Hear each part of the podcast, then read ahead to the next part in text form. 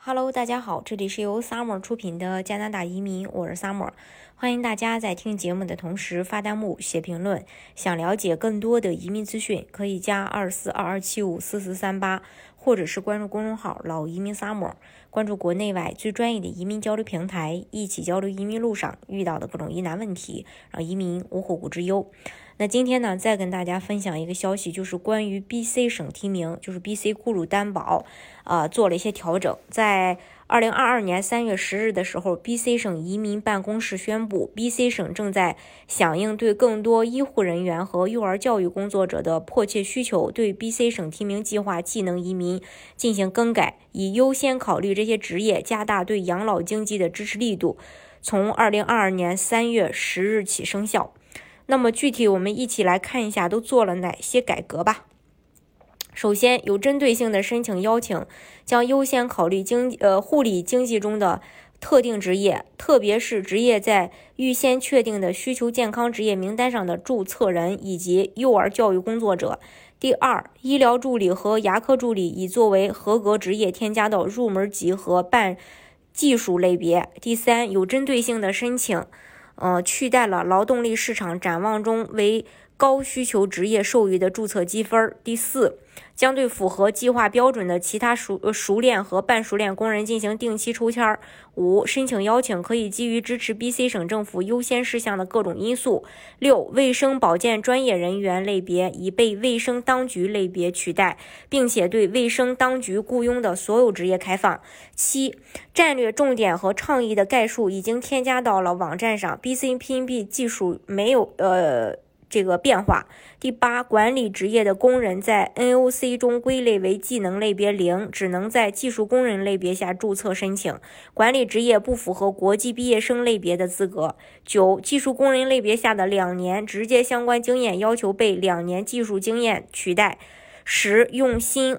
用这个新的或明确的条件更新雇主要求。十一，技术移民类别的其他变化包括澄清或调整标准，来呃做这个新的定义。另外呢，就是关闭了紧缺职业加分。以前如果从 BC 省，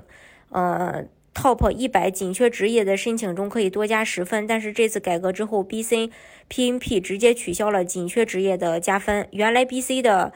呃 BC 省的这个总分是二百分，现在因为取消了这个十分嘛，呃，就是总分是一百九十分。然后 BC 省可能优先邀请卫生保健工作者和幼儿教育工作者。之前的 BC PNP 当中，只有在大温地区从事酒店、旅游、餐饮、食品加工、卡车运输的 NOC C 类、D 类人士，才能申请入门级和半，呃，技就是入门级和半低技能技术类别。那这次更新的职业扩大到了这个医护类别，比如说 NOC 职业当中的 C 类、D 类的医护助理和牙科助理，但不包括这个住家护理，从事酒店、旅游。呃，餐饮、食品加工、卡车司机以及新增加的医疗医护类别的申请人，必须有正式的雇主工作邀请才可以。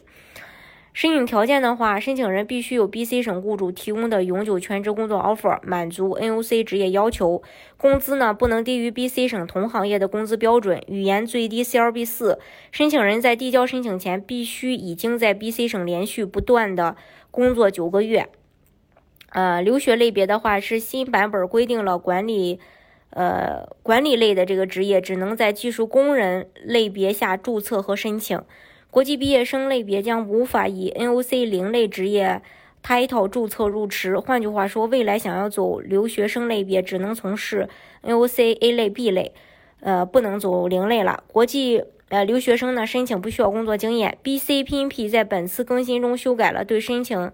对这个技术工人的工作经验要求，原先 BC PNP 要求申请人在过去十年中必须具备两年以上的直接工作经验，申请人只需要拥有任意 NOC 零类、A 类、B 类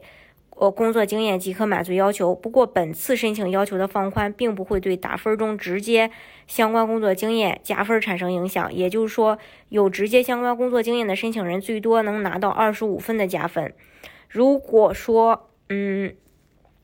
你没有这个有效的工作许可，你必须在你的提名日期前的三个月内申请工签。如果你有工签，你需要拿工签登录 BC 省为雇主工作，你必须在雇主那儿是全职，工资呢，需要等于或者大于 BCPNP 申请列表中的工资要求，满足最低收入要求。如果你被这个 BCPNP 提名，并且你的工签即将到期，那在 BCPNP 技术下获得一个合格的雇主的这个新工作邀请，通过 BCPNP，呃，来维持你的这个就业状态。无论是在说在获得省提名之前还是之后，你都不能发现你的雇主和你的代理人，呃，想这个。呃，提供这个呃做这个 BCPNP 的时候，提供与申请有关的虚假信息。还有就是，雇主要求的话，需要证明无法从国内，呃，就是说无法证明从加拿大找到合适的人，然后必须在海外去招聘员工。雇主呢，必须要满足在 BC 省成立，满足国内劳动力市场招聘要求，提供全职、永久或没有固定。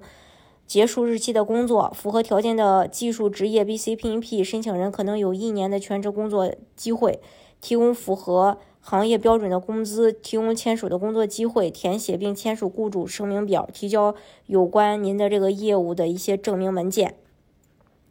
然后，呃，作为支持向 BCPNP 申请的雇主，你还有这个责任，如果你的员工身份有任何变化，要通知 BCPNP。这个包括晋升或终止，如果他们被解雇或正在延长休假，或者如果企业已经关闭或更改所有权，来确保你提供的信息真实、完整、正确。如果确定你歪曲了信息或者文件，BCPNP 可能会在两年内拒绝接受你的企业支持的申请。还有对申请人及其家属的持股要求，在过去呀，BCPNP 要求申请人及其直系亲属不可以在任职公司持股超过百分之十。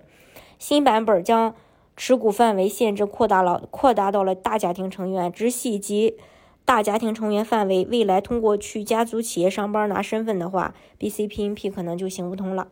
其实呢，这次的变革对 BCPNP 目前的申请人来说，并没有太大的这个影响，只是说我们只要按照 BCPNP 目前的申请要求去，呃，满足打分儿，呃，然后满足其他的一些相关条件，就可以去申请。以往我们的申请人也是按照这个 BCPNP 严格的这个要求去呃往下推进的，那只是说现在加了一些相关的这个医疗行业的一些职业，那这部分人可能会比以往更受这个 BC 省的呃欢迎，但是并不代表说 BC 省就不欢迎其他的职业了，这个呃不是划等号的，所以这个大家也要了解。今天的节目呢，就给大家分享到这里。如果大家想具体的了解加拿大的移民政策的话，可以加二四二二七五四四三八，或者是关注公众号“老移民 summer”，关注国内外最专业的移民交流平台，一起交流移民路上遇到的各种疑难问题，让移民无后顾之忧。